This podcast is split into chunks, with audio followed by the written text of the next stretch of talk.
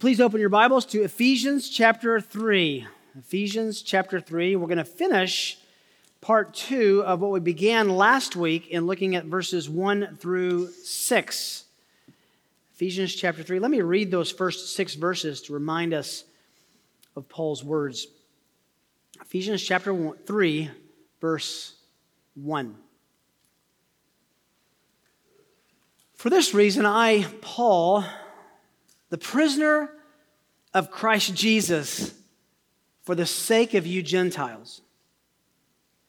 If indeed you have heard of the stewardship of God's grace, which was given to me for you, that by revelation there was made known to me the mystery, as I wrote before in brief that by referring to this, when you read, you can understand my insight into the mystery of Christ, which in other generations was not made known to the sons of men, as it has now been revealed to his holy apostles and prophets in the Spirit. To be specific, that the Gentiles are fellow heirs and fellow members of the body and fellow partakers of the promise in Christ Jesus through the gospel. To be genuinely Christian means that you are thoroughly biblical. And to be thoroughly biblical means to be convinced that the Bible is God's word, God's revelation to mankind. If God has spoken, which we believe He has done here at Mission Road Bible Church, if God has spoken to us in Scripture, in the Bible, we must be consistent and mindful in our implications and applications of that divine act. If this book is God's word, that's a life changer. That's a game changer. The Bible, as God's word, has certain essential characteristics, characteristics certain essential attributes. For example, the Bible is inspired. That means it's breathed out by God, spirated by God through the writers, the human writers in Scripture. They wrote on His behalf. It's God's very breath. It's inerrant, which is without errors in the original documents, and the copies we have enable us to discern from the original text what the original texts were. It's infallible. That means it's unfailing in its message, past, present, through all generations. It's authoritative. As God's very word and words, the Bible is authoritative in all that it says and binding on his created beings. It's clear. The theological word is perspicuous, the perspicuity of Scripture, the clarity of Scripture.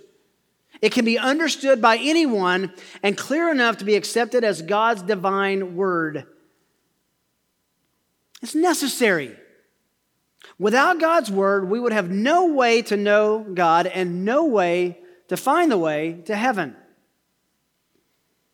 and it's sufficient. The scriptures provide all that we need for life and godliness. 2 Peter chapter 1 verses 2 to 3 tell us the very thing.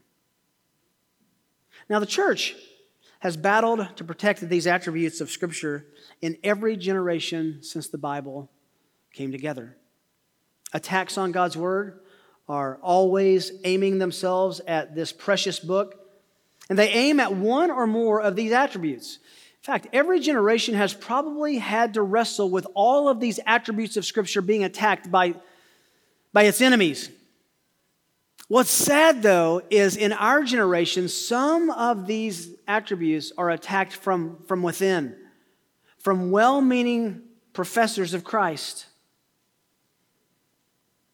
I've watched the attacks on God's Word in my ministry sometimes multiple at a time, sometimes one at a time. I remember watching, I was a young man in the late 70s, the, the attack on the inerrancy of Scripture, reading about that and theologians from around the globe assembled in Chicago and developed what now we know as the Chicago Statement on Inerrancy, where they, they fought back and said, no, God's word is inerrant, and this is why we believe that, and these are the implications of that.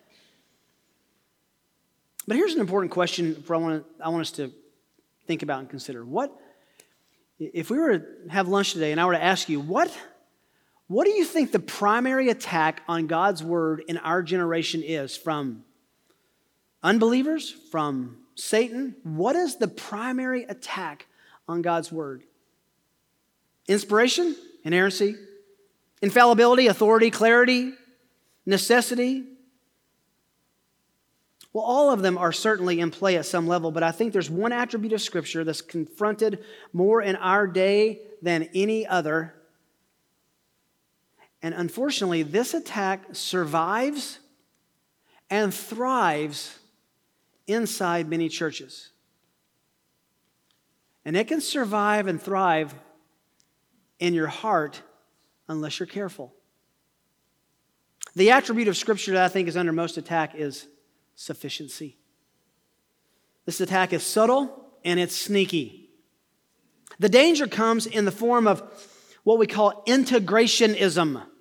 Now, by integrationism, I mean you take any worldview and you integrate that with a biblical worldview, and you come out with this hybrid worldview that you think answers all the questions and checks all the boxes, but it's done nothing except undermine the authority and sufficiency of Scripture. For example, the social sciences have been integrated with Scripture. Psychology's view of man, sociology's view of man. Just read the headlines and you know that that's happening in our world, and people are importing that along with their theology into their worldview. And pundits' opinions become equal to Scripture's statements. Political ideologies, patriotism, and constitutionalism can sneak in where we think, we have the authority of the Bible and the Constitution. And then there's subjectivism.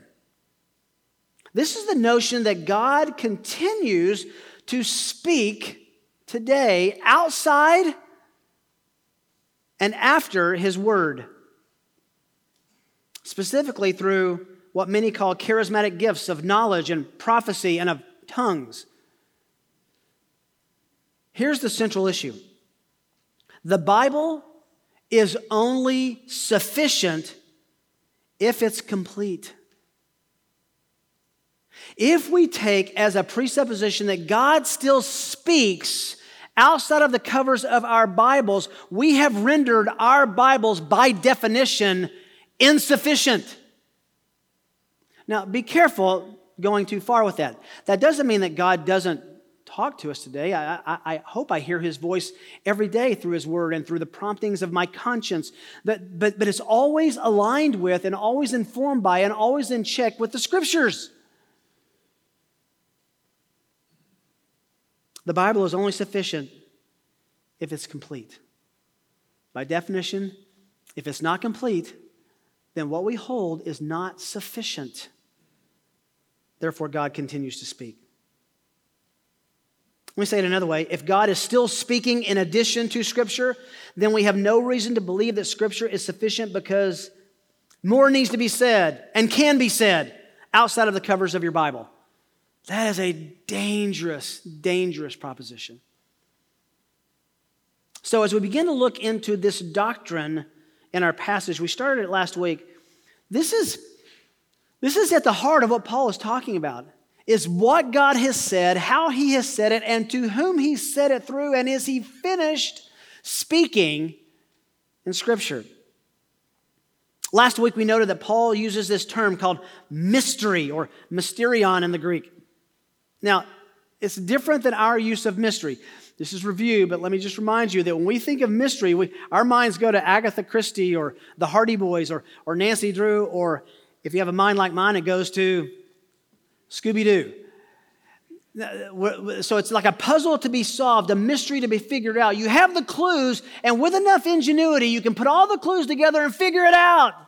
That's not what the Greek term mystery means. That is not what Paul's implying with this idea of mystery. Paul's use of mystery, as we'll see in a moment, is new revelation. We call it New Testament revelation that comes after the Old Testament that was not revealed there, but is new in the new covenant, in the gospel, for us to understand.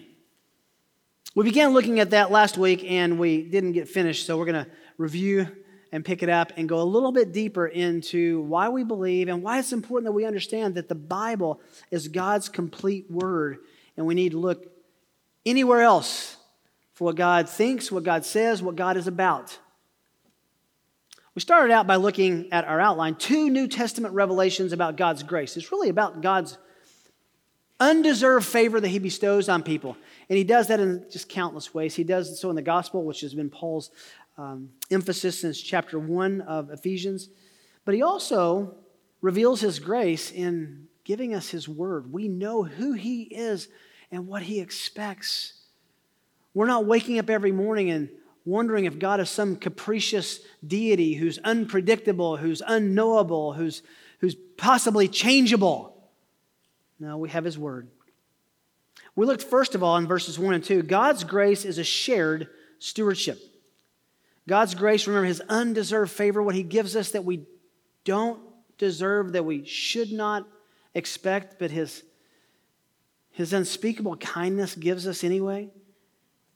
Verse 1 For this reason, he's talking about the Jew Gentiles coming together. For this reason, I, Paul, the prisoner of Christ Jesus, for the sake of you Gentiles, we broke that down two weeks ago by itself. We looked at it again last week. It is completely counterintuitive and it's completely unnatural that Paul says, I am a prisoner of Christ Jesus. Because he was actually arrested and he's a prisoner in Rome under Nero, who would execute him. Paul saw through the human means, he thought, saw through the circumstances to God's invisible hand and saw God. Oh, there is, there is just unspeakable insight in that for you and me. If we can see, if we can believe, if we can trust that God never leaves us nor forsakes us, that He'll be with us always into the, end of the, to the end of the age, that He loves us and cares for us, that everything that happens in and around us in our circumstances, none of that, none of that is beyond His control, that escapes His notice, that is outside of His love.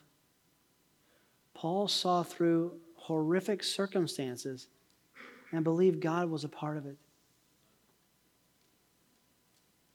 He says, I'm there for the sake of the Gentiles. We noticed last week that it was the more he preached to the Gentiles, the more he preached about the Gentiles, the more he got in trouble with the Jews, and the Jews were the ones who had him arrested and ultimately appealing to Rome, and that's why he's in prison. Verse 2 If indeed you have heard of, I love this phrase, the stewardship, the gift, the caretaking of God's grace, which was given to me for you. Paul saw, God, saw God's grace as a gift given to him for which he was a caretaker, a steward, an overseer that he then dispensed to others. And he expects you and me to do the same thing. In other words, we can tell people that God is righteously and rightfully angry with people because of their sin, but if you'll believe the gospel, he will give you grace, what you don't deserve. He will give you mercy holding back his wrath. He's been talking about that for two chapters. For the sake of the Gentiles, he was given the stewardship of God's grace. That's shorthand for the gospel. Paul was overwhelmed by grace. We, we looked at that last week, chapter 1, verses 2 to 8, chapter 2, verses 4 to 9. Grace, grace. By grace we have been saved. I would beg you. We sing about it so much, we talk about it so often, we read about it with such frequency that would just kind of scan our mind across a grace to you and peace and stop and think about the fact that we don't deserve God's favor. The kindness of his intentional will expressed to us, we don't deserve it. But grace he gives us what we don't deserve. That Paul never escaped the gravity of that theological notion. It was his privilege for him to carry God's grace to non Jews which was incredible because he wanted to go to the Jews. Now, we find out in Galatians, Peter was sent to the Jews, Paul was sent to the Gentiles, the non Jews. Even though Paul really wanted to go to the Jews, Romans chapter 10, he talks about, I love my countrymen. I want them to know for the Jews, the, the people I love so much. And he did preach a lot to the Jews. It just never worked out well for him. They beat him up for it. They kicked him out of the synagogue. They drug him out of Derbe and Lystra, dr- left him in a ditch, beaten so bad they thought he was dead. His faithfulness to his stewardship landed him in prison in this epistle, where he had time to pray and time to write, an opportunity to evangelize Roman soldiers who were holding him at sword point. What what a gift perspective is. And Paul had it. That led us to our second New Testament revelation about God's grace, and we'll understand why this is New Testament revelation as we get into this point. God's grace is a revealed mystery.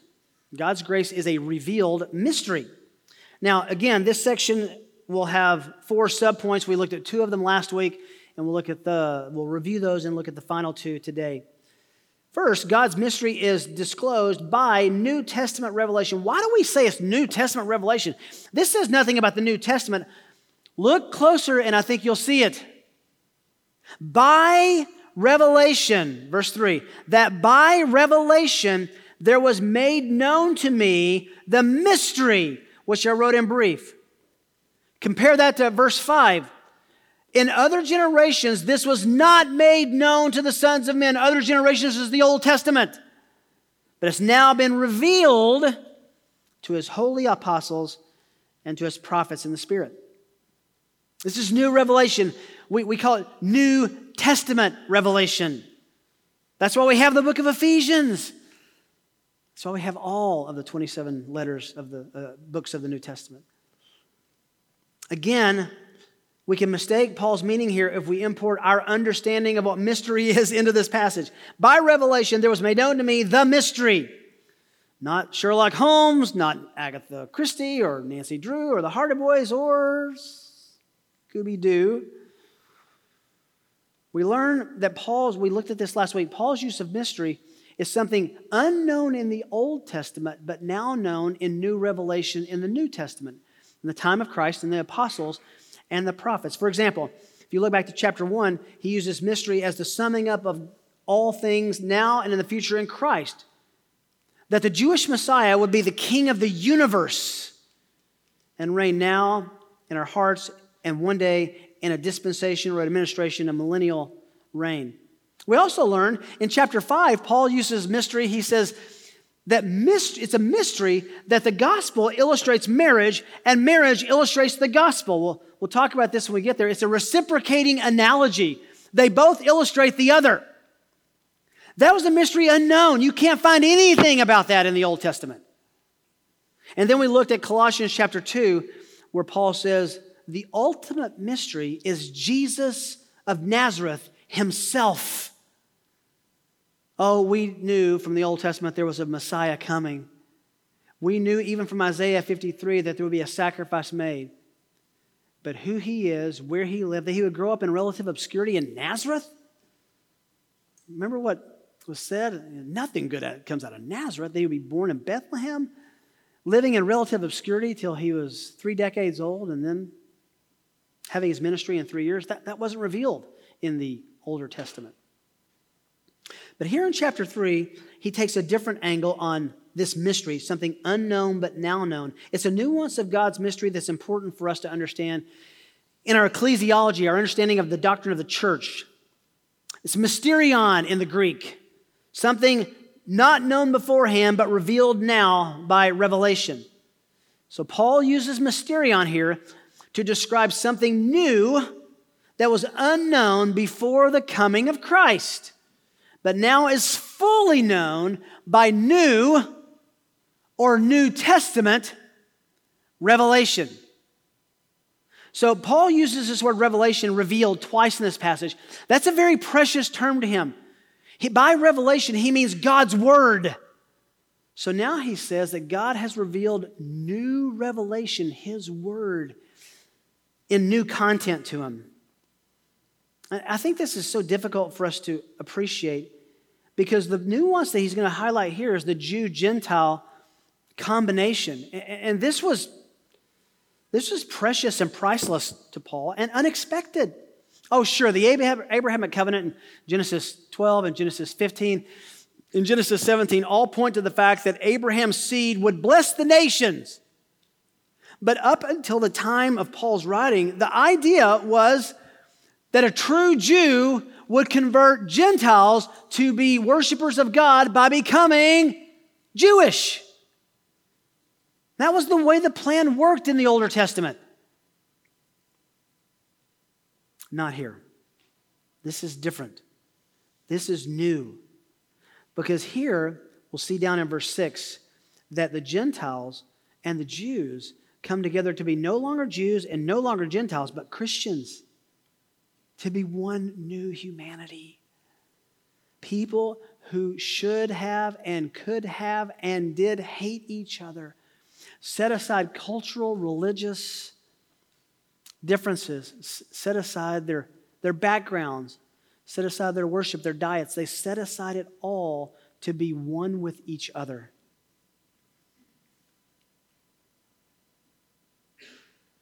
Christ creates a new humanity.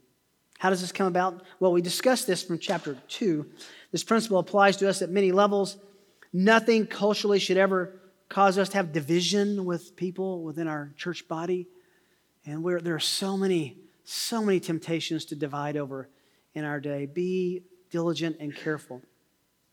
At the end of the verse, he says, uh, Of which I wrote to you in brief. I think he's just talking about chapter 2, verses 11 to 22, a portion of this passage that he's, uh, the, the, there's no chapter division in the original. So he said, I just wrote to you briefly about this. Now I'm going to explain it a little bit more. And the key to note here is that Paul was given this understanding about God's mystery through direct new revelation. So that's what he says specifically and explicitly in verse 3, but it's also implied in the idea of mystery, and those come together to help us understand. This was not in the Old Testament, it was new information that God disclosed to the apostles and to the prophets in New Testament times. More on that in verse 5. Don Carson helps us out here. He says, quote, Paul holds that several elements in the gospel and even the gospel itself were hidden in the past and have only now been revealed in the coming of Christ. They constitute a mystery, something that neither Jew or Gentile had foreseen. And if they had, they would not have crucified the Lord of glory, according to 1 Corinthians chapter 2. He's right. Secondly, we looked at God's mystery is established by New Testament revelation. It's given credential. How, how can we know that this is this is new and revelation. And, and why should we believe you? Paul says, verse 4, by referring to this, this fact that God had revealed this new mystery to him, by referring to this, when you read, you can understand my insight into the mystery of Christ. He's going to read, especially the Jews would say, What? We're, we're not Jewish anymore? We're, we're, the Gentiles are saying, we don't have to be Jews. We're not pagans anymore. This, this was the first great challenge of the church. Remember, Paul goes on his missionary journeys. He's called by God to preach to the Gentiles. He comes back to give a report to the believers in Acts chapter 15. And they had heartburn over Gentiles becoming saved and thought the Gentiles, to be truly converted, needed to become Jewish, be circumcised. And there was a, the first council of the church, the Jerusalem council, was to settle the fact that no, that's not the case. This actually was a part of a, previously a debate between Peter and Paul in Galatians chapter 2, right? where Paul had to publicly rebuke Peter that you don't have to make people Jewish to make them Christians. This oneness, this solidarity was going to be so important to the founding of the church.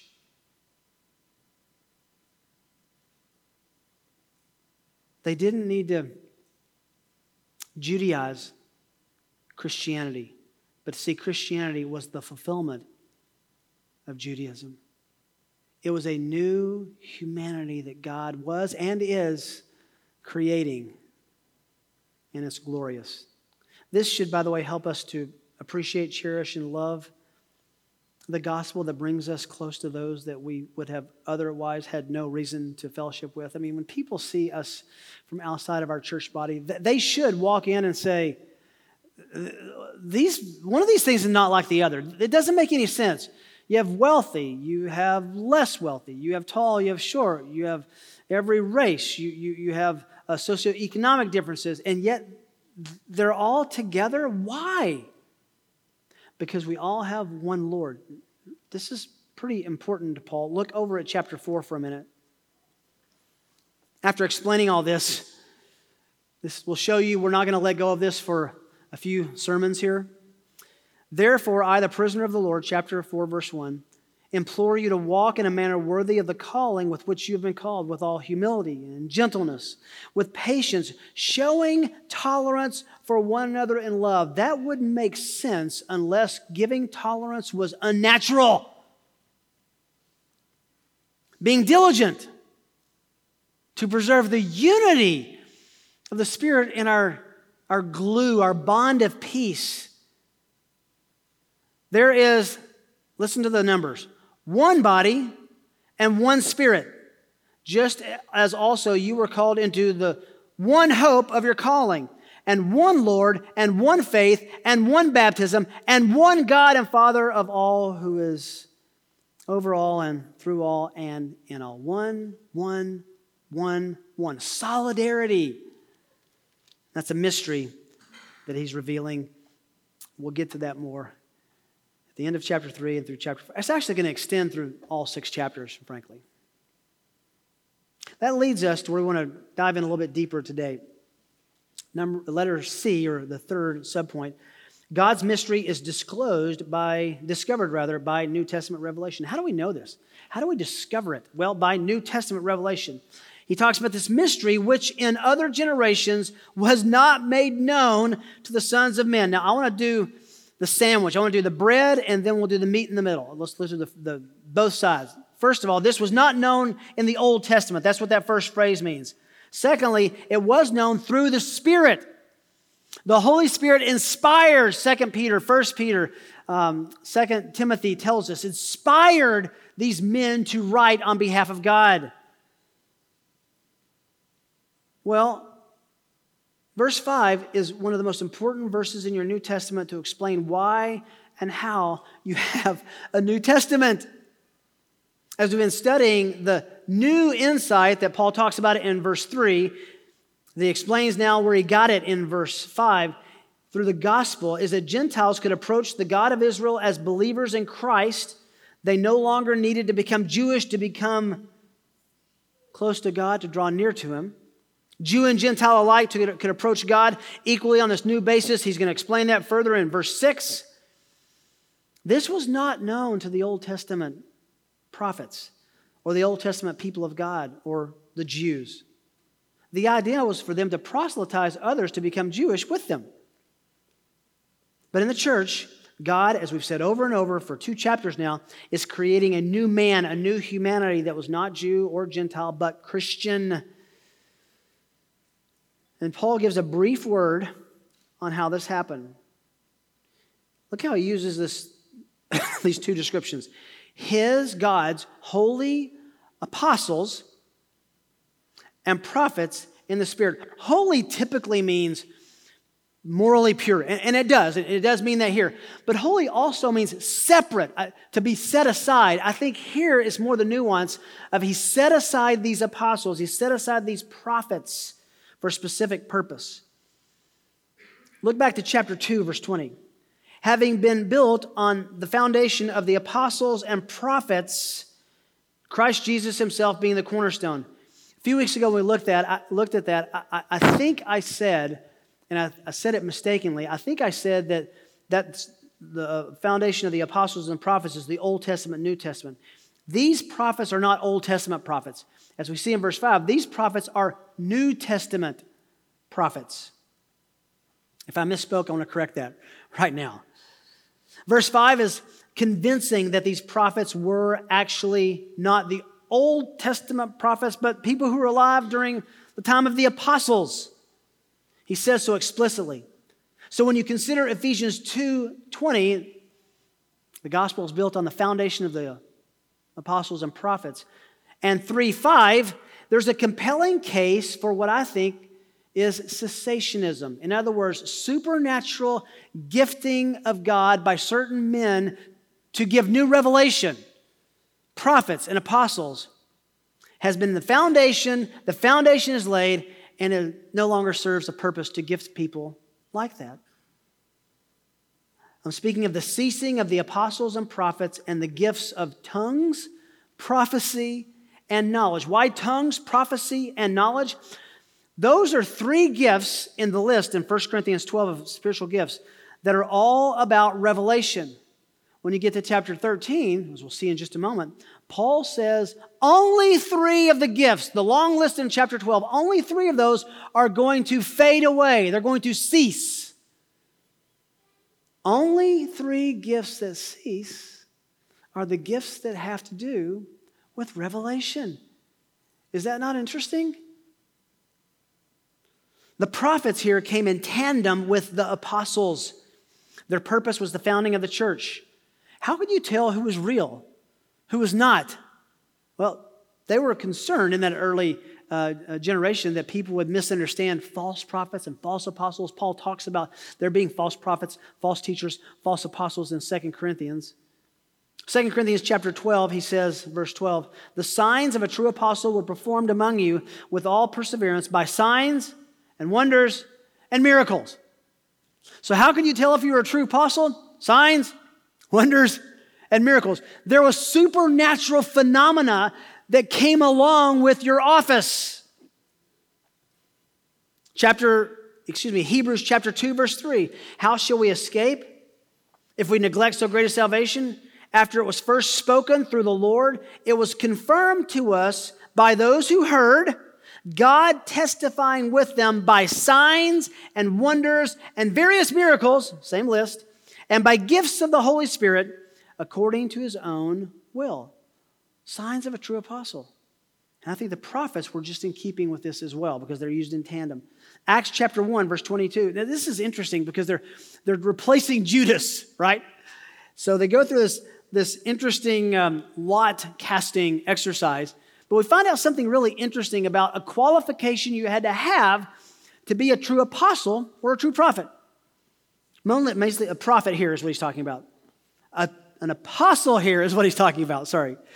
Acts chapter 1, verse 21. Therefore, it is necessary that of the men who have accompanied us all the time that the Lord Jesus went in and out among us, beginning with the baptism of John until the day that he was taken up from us, from us one of these must become a witness with us of his resurrection.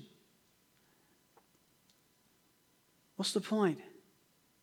The only people who are witnesses of the resurrection died in the first generation.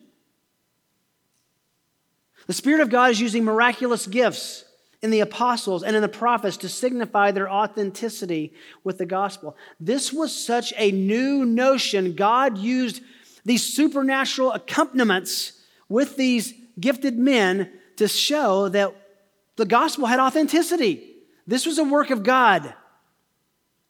The New Testament revelation, God's mystery, was discovered through the prophets and apostles by revelation, not by curiosity. They gave new revelation. That's what verse 3 says about God's new work in creating the church, in using marriage, in pointing to Jesus himself, in the new administration of Christ being the Lord now and in the future over the universe and the cosmos. Now, over the course of my own ministry, I've, I've become biblically convinced that the so called charismatic gifts ceased to be given by the Holy Spirit with the last of the apostles and prophets in and around the first generation of the church. Really quick footnote I have dear brothers and sisters, I mean, dear beloved friends who don't believe that, but who cherish the gospel, who are doing work for the kingdom. They're not heretics. I just think that the scripture leads us to a different conclusion. One of my spiritual mentors for years has been one of the, I think, the greatest theological minds alive today, and that's Thomas Schreiner, Dr. Schreiner. He's actually filled this pulpit before, spoke just a few years ago on a Sunday morning at our Expositor Seminary graduation.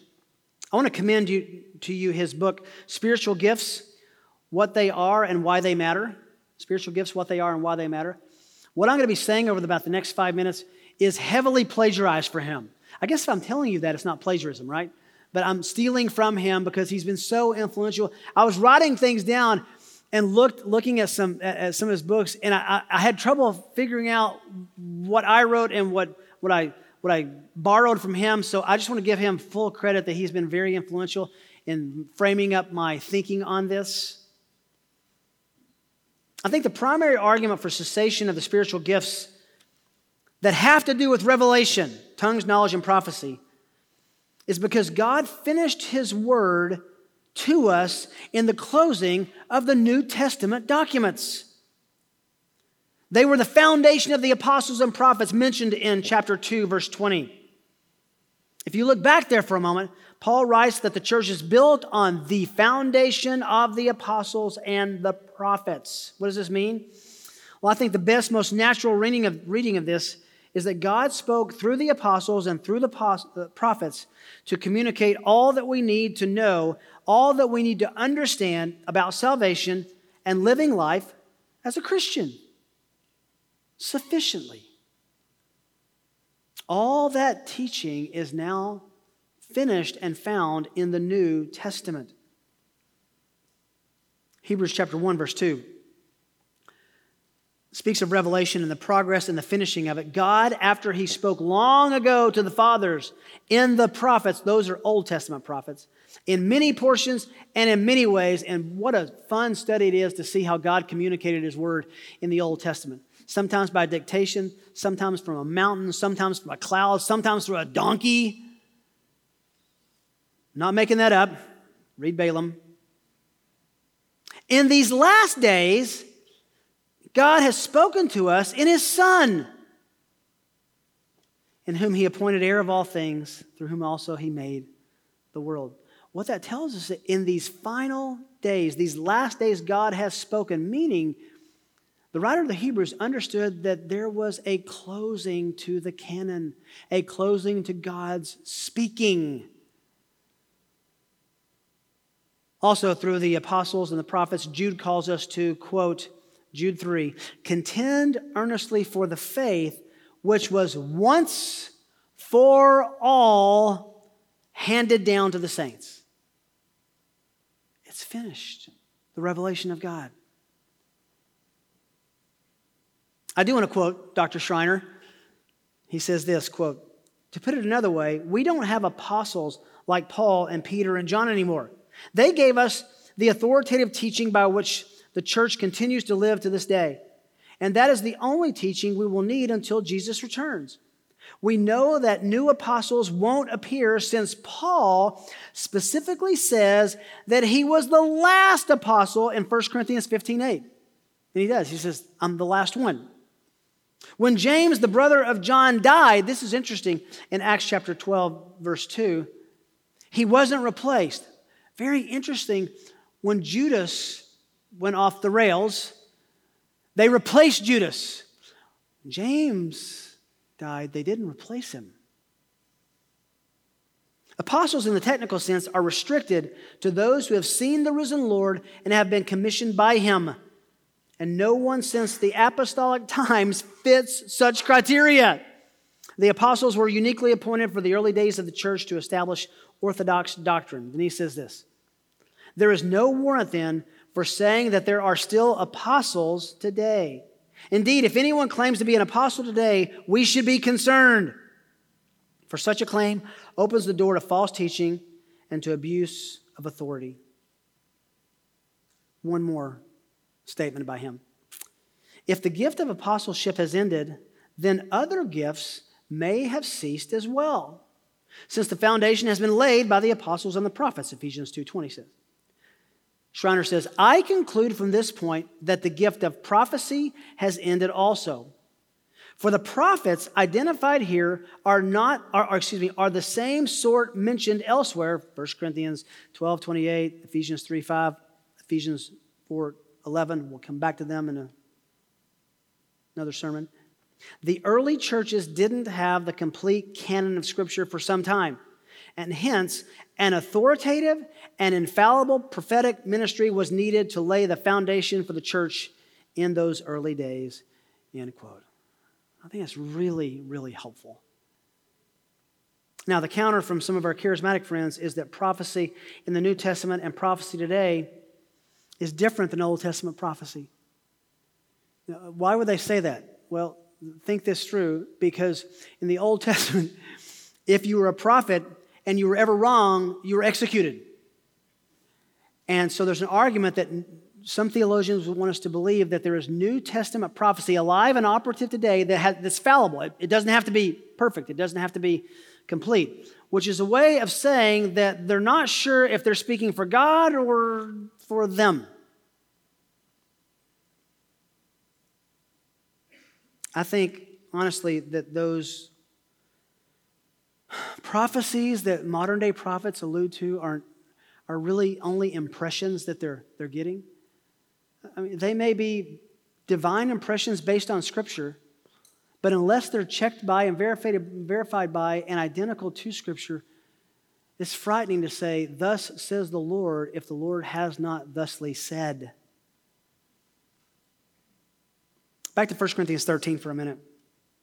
Again, there are, uh, there's a whole list of gifts in chapter 12. Only three are isolated from that list of gifts tongues, prophecy, and knowledge in chapter 13. And it said, These three will cease. Don't miss that. Big long list, only three are called out, only these three are said to cease. Now, I think we'll have a fuller study of tongues and knowledge another time, but for now, I think tongues, knowledge, and prophecy all had to do with God speaking, with God's revelation. Consequently, it seems consistent that if prophecy passed away with the apostles, then so did the other revelatory gifts. Why the foundation was laid, Ephesians 2:20. The New Testament was being written.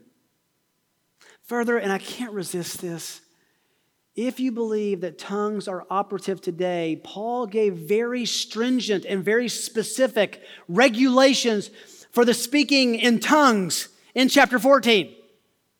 Can, I just list a few of those for you?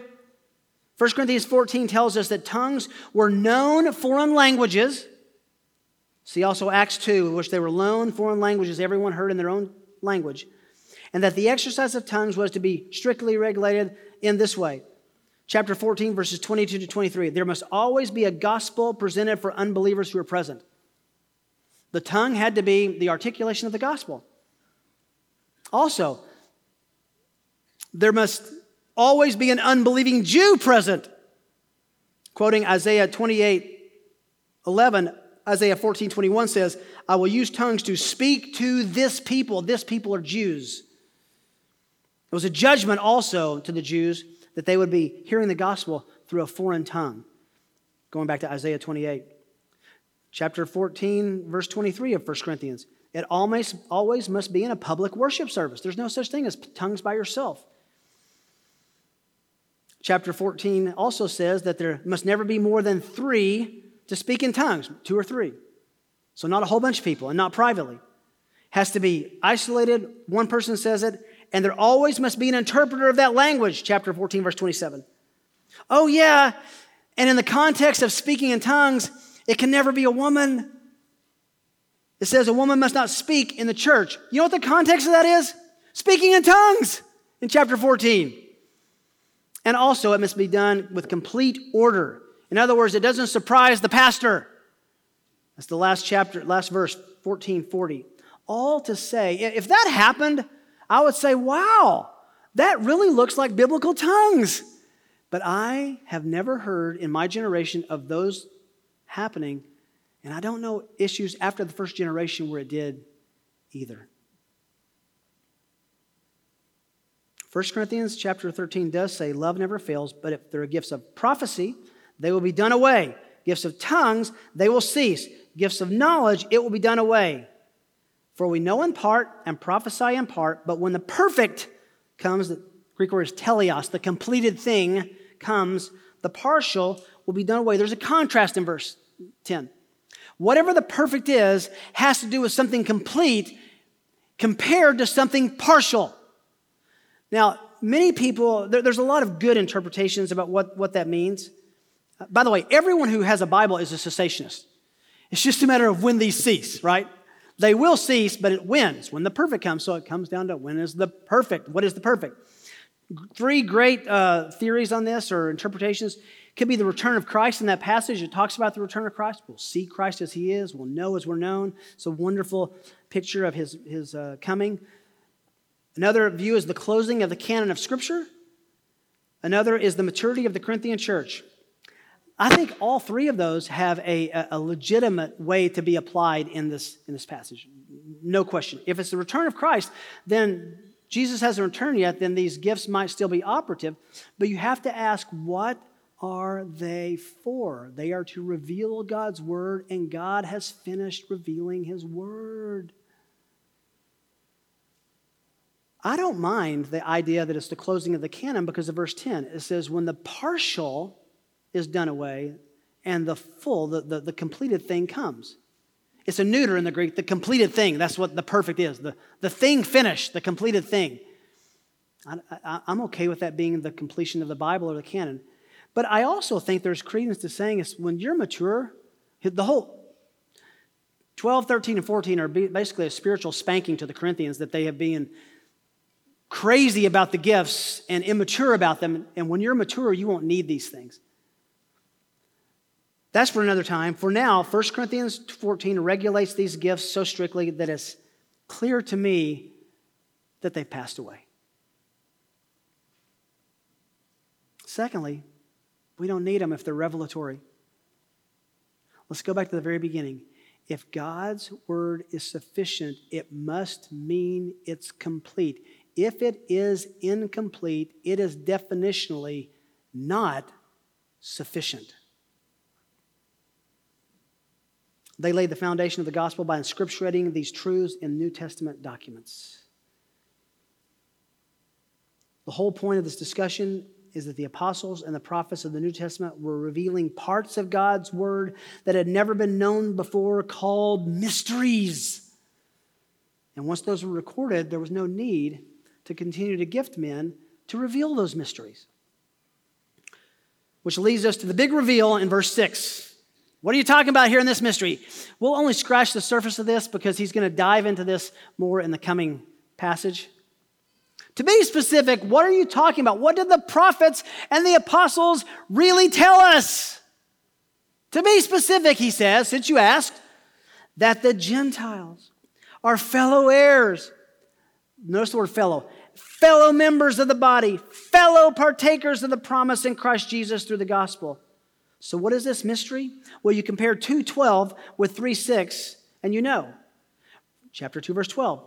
Remember that you were at that time separate from Christ, talking to the Gentiles, excluded from the commonwealth of Israel, strangers to the covenants of promise, having no hope, and without God in the world. Verse 6 of chapter 3. The Gentiles are now fellow heirs with the Jews, fellow members with Jewish believers, fellow partakers of the promise of the Messiah, that's Christ, Jesus, through the good news of the gospel with the Jews. So the mystery is this Gentile believers in the gospel are equal with Jewish Christians in the church, fellow partakers. And actually, I read it to you earlier. Chapter 4, first few verses, tells us how to accomplish that and what that means in our oneness and our solidarity with each other. New revelation, the New Testament. Can, can you just pause to see that God, it tells us something about God. God wanted us to know certain things, and He revealed them, and scripturated them, so that we would know them. What a God who doesn't leave us to speculation and guessing, but has told us everything we need for life and godliness, 2 Peter chapter 1 tells us. Two simple takeaways. First of all, I hope this causes you, Paul's words cause you to fortify your love and confidence in your Bibles. It fortifies your confidence in your Bibles as God's sufficient communication to you. When people, and they have, and I'm not trying to be mean or unkind, but they say, you know what God told me? I, if I have my Bible, I like to do this. Would you write that down for me? I got some blank, blank pages in the back of my Bible. Would you, would you write that down for me? That's God's word. And, and, and obviously, I need to have that if that's God's word. Oh, we are. we have the whole. We have the whole on our phone. We have multiple copies around. Even the fact that we don't, we have gone through the printing press revolution and we have books. Can you imagine before Gutenberg, you wanted a whole Bible? You had to carry around 66 scrolls. That, that's inconvenient at best. Praise God. But those to whom much is given, say it with me, much is required. Second takeaway treasure and protect the unity we have in our church because of Christ. I've kind of taken an aside on the revelatory aspect of this because we're going to come back in the next study to the unity we share. Just treasure it, love it, own it, promote it, protect it. And Paul's going to use almost all of chapter 4 to tell us exactly how to do that. Let me pray. Father, please give us understanding of your book, confidence in your revelation. Please, though, don't ever let us think that you've stopped speaking to us because you certainly speak to us always and often through your word, through remembrances of it, through the way that your word has changed our thinking and mind by leading us, by impressing us with calls to obedience.